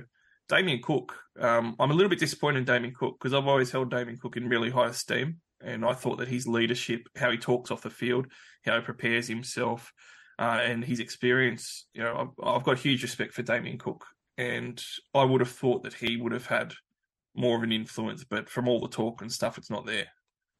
Yeah, it's almost like the, there's no captain steering the ship at the South. That's sort of what you sort of take out of all this, isn't it? Well, look, we don't want to bash the house too much because the fans are going to be in the doldrums, and I do feel for them actually because, like I said, I don't think Latrell should have got suspended, and really, you know, they're they're going to miss the eight Nah, potentially. definitely shouldn't have been suspended. Old salty Tigers fan doesn't mind bashing the bunnies. well, neither does a Roosters fan, but I do feel for the fans. Uh, I do think that there's going to be a bit of a, a, a shake up next year, though. I tell you what, I think that um, there's going to be some pretty tough decisions Well, that like- are going to need to be made. If South don't come out of the blocks and they're not performing well, and all of a sudden there's a whole lot of pressure on JD, isn't there? There is, um, which you know, uh, we both bashed the coach a little bit as well, but I'll say as much pressure as there is on him, it should be on all the rest of those senior players as well. Oh, 100%. Um, and Cody Walker, yeah, it, it's like he. It, this wasn't the case at all because I don't even think it would have been on his mind. But if you were just a, a punter, just having a look at rugby league for his season, you'd go, Cody Walker was just playing in New South Wales jersey, and that's all he wanted. Because honestly, before that, he was killing it, and after that New South Wales jersey, he just did nothing. He's, He was on just fire that first half of the season, Barnes, wasn't he? And then, Mm. he, as he's saying, like he's just been quiet as a church mouse. That's I don't know what's going on. Very bizarre. Well, I'm sure that there'll be more to this story to unfold for us to unpack and chat about. Um, let's move along. TPJ, Tevita Pangai Jr., the big fellow, has retired as of season's end, leaving $750,000 on the table next year. Very contentious. Uh, I will go against some popular media opinion and say good on him. Uh, I actually like reading the stories, seeing his interview. Uh, I, I feel like he's being really genuine. And when you talk to people, even he's coach now, but even people like Wayne Bennett and stuff, they all say he's he's a really thoughtful guy. He's very different off the field. Even players that have played with him say that. Um, and he's got you know high morals and stuff. He's a very religious guy, and I think that it's great that he, like he's come out and said that he was pushed into rugby league. He never actually really, really, really loved it. And that happens with a lot of Islander kids. You know, they do get pushed into it because that is a sport to play. Um, it is a bit of a cultural thing. And I think it's great that he's been so honest. And a lot of players would go through and be happy to be like he's always going to be in the Bulldog 17. And even playing average, he'll be in the Bulldogs 17 next year. He could go on and just take 750k next year and, and do that and then go and box afterwards. But he's going to leave that on the table and back himself because he wants to do boxing. And uh, look, I think it's a good thing. Like it's really good. You don't want someone to stay in rugby league that doesn't want to be there. You don't want someone taking up a young kid's spot. You don't want someone taking up salary cap that should be spent on someone else. And if he wants to be a professional boxer, like I'd like to see him succeed. So I, I don't buy into all the conspiracy stuff Perso, but how do you feel about his retirement? I'm in exactly the same boat as you. Kudos to him. I mean, it's not like he's leaving peanuts on the table to walk away from the game. And, and I mean, he's always liked boxing. It's always been there. So if that's what he wants to chase, and so be it, go. I, I praise him for doing it. Um, the, the conspiracy theory that he's chewing up too much cap and he's been given the tap on the shoulder to free up cap space. I mean, you could go to another club and get pretty good coin. so, yeah, I, I don't know. I, I can't see how you can make a negative narrative out of this. So good luck to him. I even if he does come back to rugby league, I don't see it being in the next two years. Like I think that he'll he'll he'll give boxing a go for a couple of years before he might come back to rugby league. And you know, it might be the case that um, he's if he's unsuccessful in boxing and he finds that he misses the game. I, I again think that, that would be a genuine comeback. I don't think that it would point to anything Yeah, hundred percent. conspiracy like or controversial or anything. And at the end of the day, one of the things that I think um, makes a lot of sense is that TPJ is 27 years old. Uh, that's a really good age for him to put it all into boxing. Like we've seen some older boxers throughout our lifetimes per se, you know, especially heavyweight division. You Oh, see even look at Paul Gallen was reasonably successful when he made the transition Mm. at thirty eight. Yeah, and I, I think that that um, the TPJ is looking at this very seriously. Like, I think I genuinely believe that he wants to be a, a professional boxer and he wants to aim for the heavyweight title. And to do that, like, it was one of the arguments I always had about Paul Gallen. He was never going to do that. Like, people were like, "Oh, he needs to take on proper fights. He, he's too fast for boxing. He needs to be, you know, pushing to be a contender and all this stuff if he wants to take it seriously." He was in it like he enjoyed boxing and he wanted to make money and he knew at his age he was never going to be able to do that. You can't go into boxing at that age and make a fist of it. But at tw 27 years old, you can go into boxing. He's a genuine chance, hundred percent. He's a genuine chance if he goes now to actually make a fist of it if he's a talented boxer. Yeah, so good luck to him. I hope he does. I'd love to see him be the Australian heavyweight title holder. NRLW Players of the Week. This is a bit more positive to talk about. Um, NRLW Premiership, by the way, it's just been absolutely flying. I've really enjoyed it. There were some fantastic games on the weekend. Um, when you're having a look at the team of the week and some of the score lines, you know, it's uh, we normally look at three or four or five of the, the best players of the, of the round. Um, for me, I was watching that Roosters performance and Tarryn Aiken was outstanding. Uh, I don't know if you caught that one Perso, but the Roosters over the Titans, it was a bit of a beat up. Um, not quite the Sharks beat up on the Cowboys, but 30 to 8 full time. The Roosters accounted for the Titans on Saturday. And Tarryn Aiken, her stats, she had two try assists, three line break assists, but she scored a try where she's gone through and run through a gap and then chipped over the fullback and run and chased and got into the ball first and put it down for the try. And it was it's up there for try of the year. It was absolutely sensational. So I, I really liked Aiken coming in into the halves this year for the Roosters, and I thought that she was going to be one of the better players in the game. She's she's killed it on the weekend, so she was one for me. Did you manage to catch the Roosters Titans game? No, I didn't catch that game, but she's been on fire once I've seen her. Along same with the, your two centres there with um, Sergis and Kelly. Probably uh, Millie Boyle. How good is she? I didn't watch that game on the weekend, but um, yeah, I've, she's a fantastic player. My um, pick was is from the, the Knights game. Jesse Southwell getting that conversion from the sideline to win the game in front of a, a massive crowd. It was a sellout at the Knights, and there would have been at least eighteen thousand in the seats watching that game, which is fantastic for the women's game. Yeah, I love watching Jesse Southwell play. She's um such a competitor. Like you saw it on her face when she kicked that, and she just wanted it. Like she wanted to have that kick. She loved it, and afterwards she's cheering, and she's like that all the time. You know, she is such a competitor, and she's just she's the sort of person that you want in your team, regardless of what sport you play. Yeah. Yeah, she's a product of the Young Blokes junior team too, the, the mighty Kotara Bears. So her and her sister, they're products out of the Kotara Bears doing the sprout. But um, yeah, that was fantastic to see. And I, I I love that uh, you're sort of getting a bit of a reserve grade feel with the girls games Mm. playing before the men's games. I, I think it's fantastic for the sport. Well, that was a huge win because they, they had to keep coming from behind against the Broncos, who are a premiership threat, and they won 22 to 20 with that conversion from Southwell. Uh, I tell you what, the centre for the Knights, Shanice Parker, she was good. Two very crucial tries that ended up really sealing it for them. Yeah, uh, I'll be looking forward to watching that live this week. Actually, the wife and I are going into the game. It's sold out again, so the girls are playing before the boys. So it'll be a a, uh, a big crowd again and a big game. Uh, I'll be have a bit more feedback, but um, yeah, I'm loving the, the women's game. I, I must say, I was a bit sceptical. Not so much sceptical, but a bit worried that they might have tried to expand a little bit too quick. But the the ten teams comp seems to be working really well, Barnesy.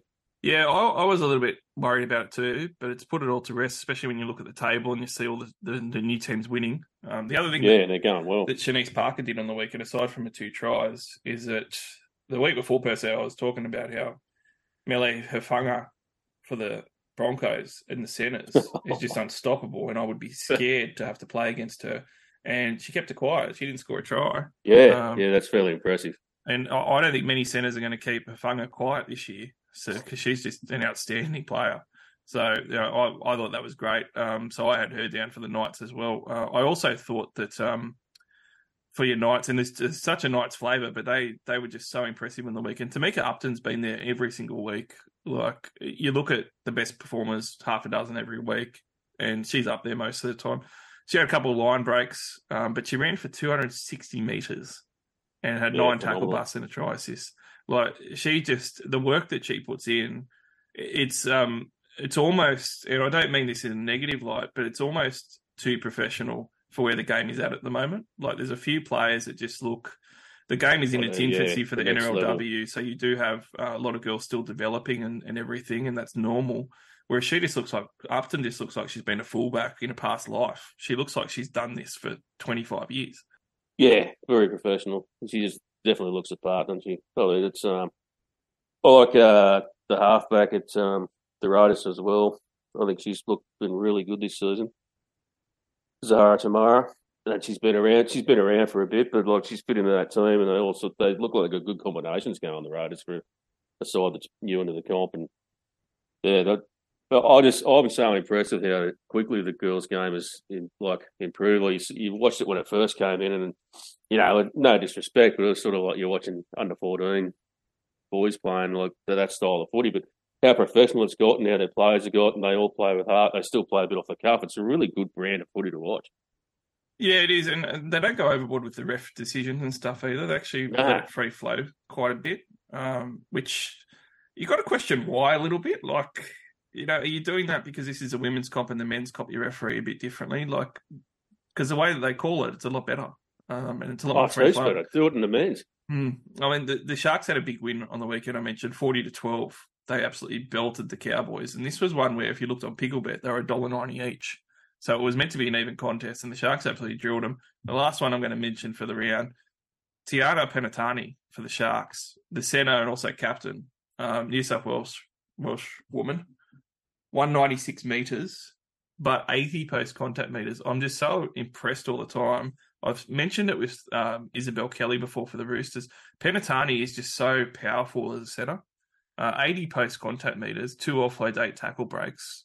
And she was just, it was a, a massive captain's knock for her. Um, and she didn't get it. She didn't get a try herself in a 40 point thrashing, but she was just one of the constants there that was just a handful the entire game and really laid the platform. So I thought she was outstanding.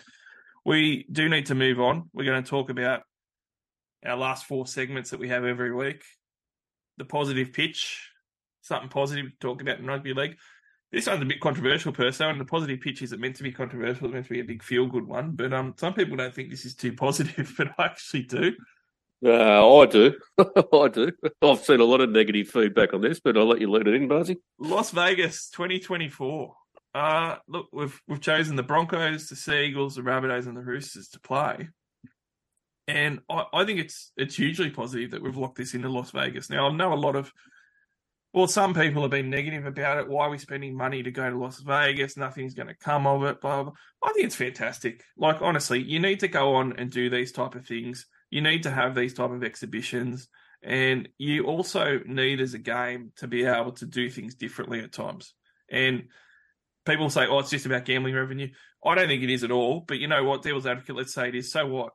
If that if that gives us an extra hundred million dollars, like maybe that can be put into grassroots. You know, you've got to make money to put money into grassroots. You've got to make money to put in development. You've got to make money to put into clubs. You've got to make money to put it everywhere. So making money, regardless of where it comes from, who cares? You know, if, if it's to make gambling money, we're going to make a lot of gambling money over there. Um, but the other thing too is that uh, getting a new audience, and people will argue a lot about this, saying, you know, America's not interested at all. It's it's not. You're not trying to get perso uh, Americans to buy into it straight away and to go, oh, I'm going to follow that instead of the NFL or whatever. The the market in America is so big. You were talking about a fraction, fraction of a percent jumping on for it to make millions. And at the end of the day, they love sport. This type of game goes well for them. And even just the Vegas spectacle itself, I've been to Vegas a, a few times. Every time I've gone and done different stuff because it's like, wow, look at all the cool stuff you can do in Vegas. I've never done any of this stuff before. You will get people going to that game. because it's just something cool to do in Vegas, and Vegas is one of the funnest cities in the world to go to. And you know, speaking of that for players, oh, I don't know about South Sydney at the moment going to Las Vegas next year, but that's another story. Yeah, uh, but that, I'm assuming it'll be the Roosters and South, so I mean that'll be a, a, a classic over there. I, I love it. Oh, it's um, you got to expand the game. You got to look at ways of expanding the revenue for the game, and I mean, America's an untapped um, market, really. I mean, it, you see, like Americans, uh, they are sporty people, and they are open to new sport. When they see like our sports, they look at it and go, "Wow!" You know, when their eyes are open to it, they really enjoy it. So I think it's times the population as well. Yeah, that's right. So I think it's a fantastic opportunity. I mean, no one's expecting rugby league to be the main sport over there, but if we can get a bit of interest and they can get a solid, like long term looking at it, it's, it's a massive revenue. I mean, people talk about oh, the gear, it's all about gambling and well, viewing is where the money comes from, not so much gambling. Mm-hmm. But the gambling uh, agencies make money on it. There's only a small percentage that goes back to the NRL. The NRL's money comes from pay per view TV. So uh, that's all it is in the states. If we, we can get on to over there and get a market over there for pay per view, then that's a lot more revenue that comes into the game, and that's money that we can have that you can put back down into the grassroots and everything else. So people say, "Oh, well, we're paying this money to go over there. You're taking four teams to America. I mean, how much money do you think we're paying to go there for one exhibition double header? You know, that's not going to save bush football the money that we're spending to take two teams over there. So you got to well, be. It's meant to be. People talk about it being like several million dollars, but I think that's over the course of the five years as well. That's right. Um, so, uh, look, the other thing too is that with doing this, you need to remember in America, there's I think they only get one one televised game per week or something like that, um, unless they're going to stream stuff online and, and things through NRL and, and stuff like that. So you're only getting one that say Fox over there will actually put on a week. You know, if you can get it thrown on there every game, even though they're, you know, even you get them delayed and you're playing during the right hours for for America and stuff, it, it's a massive win. And again, you're not looking per se for for rusted on fans and stuff or anything like that. Like I'll I'll have while I'm working during the day. Sometimes I'll put ESPN on and the baseball will be on. I actually follow the baseball a little bit now. Yeah, yeah. I don't love baseball. I'm not heaps into it, but I'll put it on and I'll pay attention occasionally and I'll watch it while I'm doing other stuff because I love sport. It's not in the top seven sports that I watch, but I'll, I'll put it on now, and that's just because it's on. You know, it's, it's, available. That's right. You can't get it available unless you build that interest and you build those exactly. contacts over there and stuff and start to expand. So you think if it's on the fourth TV in, a, in bars over there, you know, I mean, that's all that's all revenue coming back, isn't it? Yeah, exactly. And, and look, it, it's the humble beginnings of building something as well. Like you're not going to get rusted on fans overnight. You're not going to get a huge percentage of anything over there at all. And maybe you never will, but eventually you will get a decent following. Now, maybe that's 100 years down the track, but it's got to start somewhere. You know, it, it will build, but you've got to start somewhere. In 1908, rugby league wasn't near as popular as what it is now, and it wasn't near as good either. You have to start somewhere. This is a great place to start, and I think that um, you've got to do things differently. So I think it's hugely positive, and I think that the clubs and the players and stuff are going to be on board, mate. I, I think that they're going to enjoy it. Hundred percent. Oh, I think so. Aussie fan. I mean, how many Aussie fans are going to be already planning? Let's go to oh, Vegas. Oh, I'm super keen. I'm super keen before they were going, but that's just a bonus. We're going to do everything you do in Vegas, and we're going to watch a game of footy, and then I think oh, it's fantastic. Spray of the week time. Schuster's contract. I cannot believe that we are already starting to talk in the media about, oh, they're going to have to look to unload the contract. This is a contract that was done a month ago, Perso. Like, if you are seriously worried about a contract that you gave to someone a month ago, the whole head office of a club needs to get sacked, and so does the coach. $800,000 a year is a huge investment. He's the fourth highest paid player in that team. And instead of developing him and throwing him on as a starting edge back rower and copying your lumps for the next couple of weeks. They've dropped Josh Schuster this week. Now, I'm not going to say that he doesn't deserve it, Perso. I'm not going to say that I think he's a good NRL player. I'm not going to say that I think he's going to make it. I actually have been an ardent non-supporter of Josh Schuster pretty much his whole career because I think the writing's been on the wall that he's had a poor work ethic and a poor attitude, and you've seen that in his play ever since you saw him debut in the NRL. Now, in saying that, if you're a club that decides that you love him and he's a great prospect and he's going to be your fourth highest paid player and you're going to give him a four year deal and go to 800k a year, then you cannot possibly, in any stretch of the imagination, be looking at moving him on. Or even next year, Perso, if Manly looked at moving him on, I think everyone should be sacked. Like that is just horrible management. And you talk about clubs just killing themselves. This is a prime example. Everybody before the contract was done could see it was too long, it was too much money, and it was bound to fail. And Manly did it anyway. And now a month later, they want to jump on the bandwagon probably and say, "Oh, look, we probably made a mistake with that." Like that's just not good enough from an NRL head office. Oh, you hit the nail on the head, Barnesy, hundred percent. It's just this whole Schuster saga has just been ludicrous from day one, really.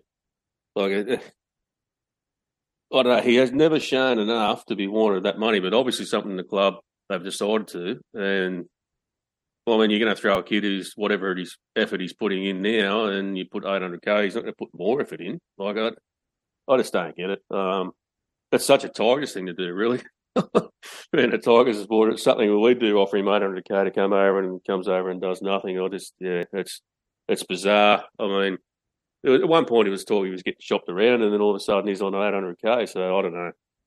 But, yeah, that that's a little bit weird and uh, very poor management, that's for sure. Uh, they put him at five eight, and then they go ahead and they've got Luke Brooks. So obviously they, they knew that was failing after they've signed him to 800k. They're going to resign him to going back to the edge, and you got a guy who, like, well, no disrespect to Kelma Tuilagi, but he's no superstar, and he can't get a spot over him on the edge.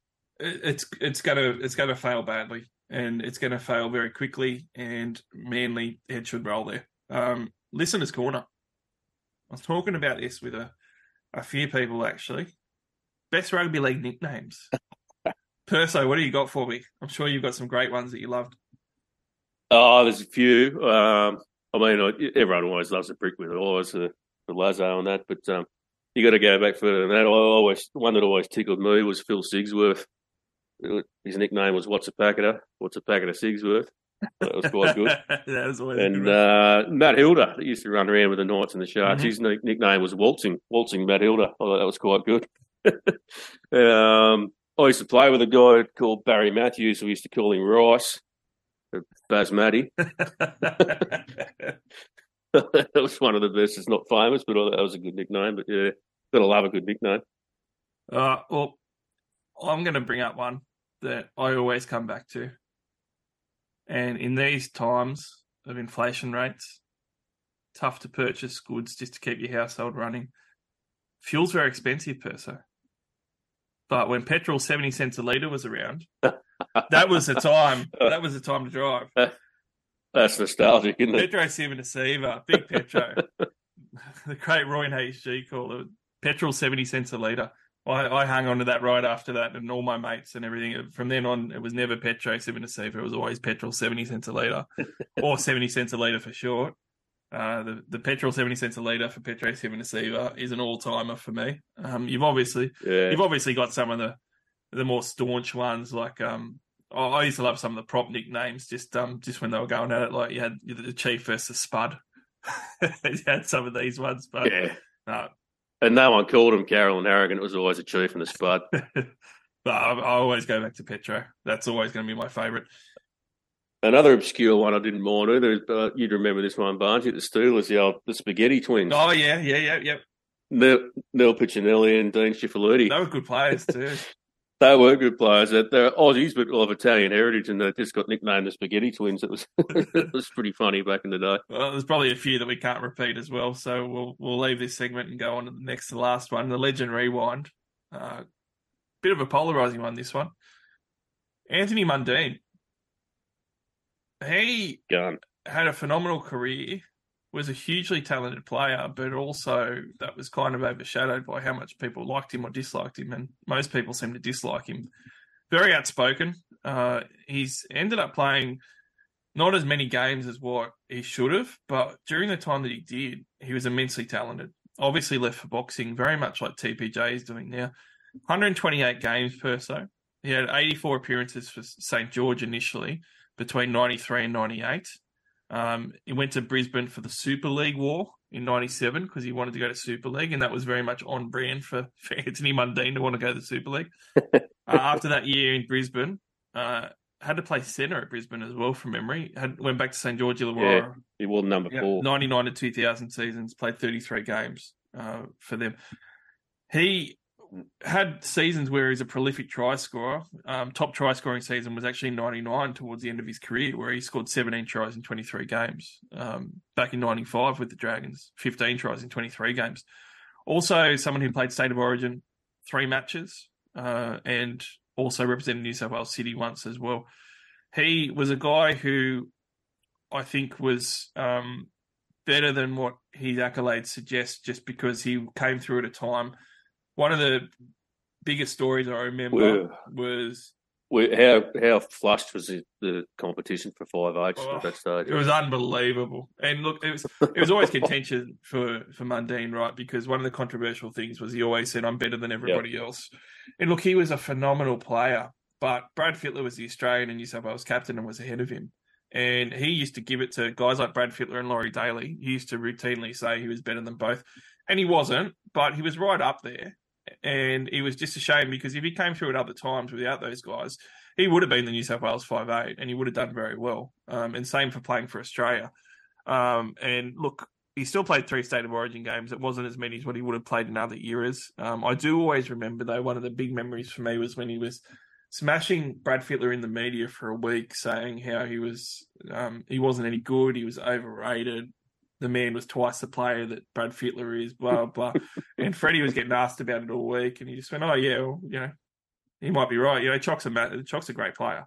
And Freddie just being Freddie was just being super polite and stuff. But um, people forget with Freddie, while he's really laid back and nice and stuff, he, he he has a burning in him. He's a real competitor, and he came out that game, and Freddie absolutely blitzed it. I remember him scoring a couple of tries, and like it, the he was he was just absolutely played all over Mundine. Um, a couple of tries, but set up some other ones. And one of his tries was one of the old Freddie specials. It's not in the rules anymore, where he's uh he's done the um at the play of the ball, he's done the tap forward and he kicked it into Yeah. the goal and dived over the defensive line over their shoulders and gone down and scored the try.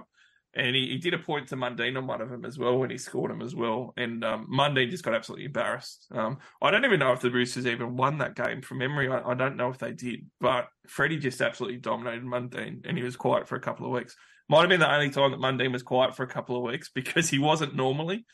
But I remember him Perso as someone who was an extreme athlete. And you can see that from the fact that he went to boxing and was so successful. Uh, and he had tremendous speed.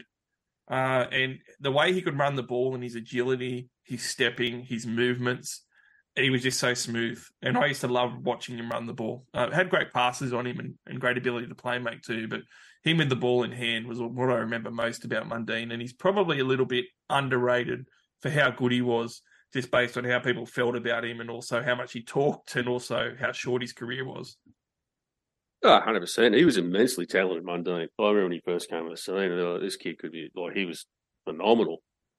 His whole career, he was pretty, he was phenomenal, but he's always been polarising because, you know, the man, and the mouth run and stuff and all the rest of it. But that's why he sort of just thrived on that negative media. He's made his whole career out of it through rugby league and through um, boxing as well. But he was an immensely talented footballer.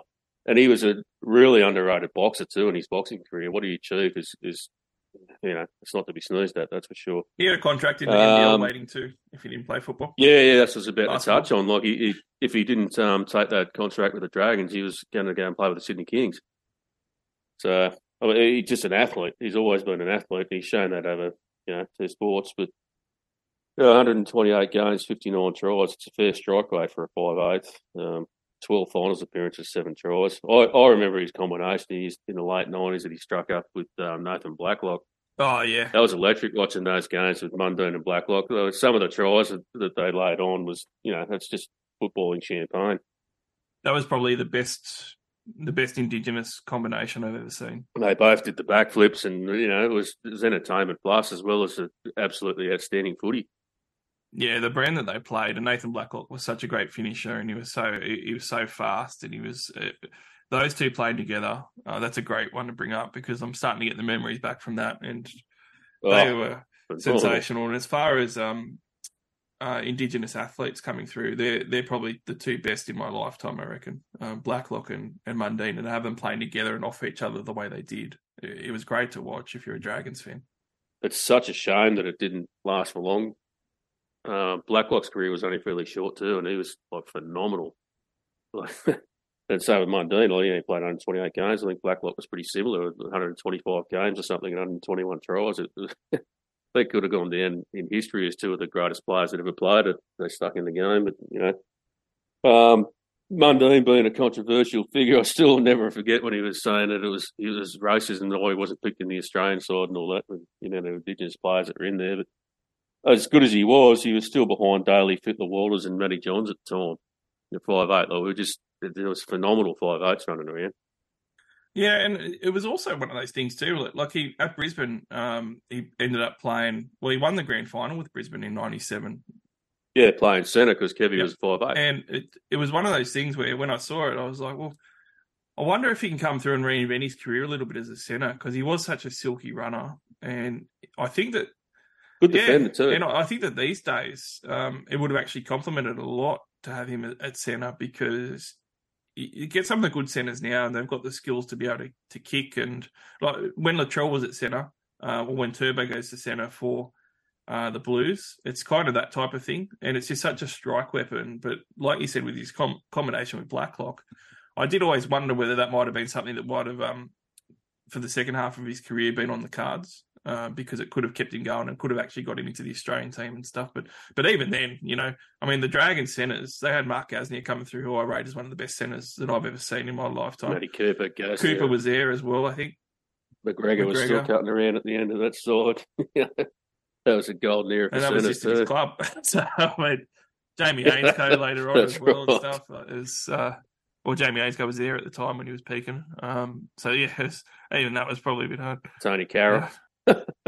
There's some good good hombres cutting around. It was just a yeah, every position sort of was stacked in those days, and I still think a lot of that's got to do because the UK Super League hadn't kicked off. So you think of the amount of expat Aussie and Kiwis running around in that Super League, they were all running around in Reggie's out here at that time. So the depth was massive in the late nineties. It was, uh, and it was always a shame how Mundine left because he, he ended up that 2000 season. He, he went midway through the season. He only played 10 games, and, and he then he walked out to, to go to boxing, um, which is sad because I mean it, it put more pressure on him, and he had a very. It's good that he had a great boxing career, but at the same time, um, he couldn't really leave with a, a farewell or anything you know that would have been positive. It, it was always uh, a negative and everything. But I mean, at the same time, his whole career, whether it was in the NRL or boxing or whatever, it was always he did it his way, and he certainly left the NRL his way as well. So he had a great career. Um, should be remembered a lot more fondly uh, than what he is because uh, I think that he was an outstanding player during those times and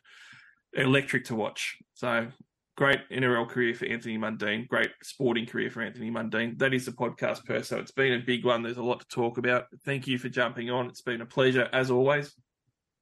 Yeah, I always enjoy it, mate. Love you know, love chatting to uh, about a bit of footy, so it's good. Uh, a good legend rewind actually. It was a bit of a different one, a bit of a polarising character for a change. So it's uh, good to reminisce. I was going to give you a real classic one that I know you would have loved of someone that only had about 120 games in their career, but I'm going to leave it for another time. But it was a manly back rower. I'll put that down to you. Thank you for No jumping worries. on. We're not going to give it away for listeners. Uh, anyone who wants to listen, find us everywhere SoundCloud, Spotify, iTunes, Amazon. You can also jump on X or Twitter, as it used to be known, NRL underscore SC underscore All Stars. Jump on picklebet.com, create an account today. Make sure you use the affiliate referral code All Stars, all one word. They'll take great care of you when they see you're one of our listeners. Have a great round 26, everyone. A lot of seasons on the line, a lot of great games to watch. Can't wait to talk all about it again next week. Hey now, you're an all-star. Get your game on, go play.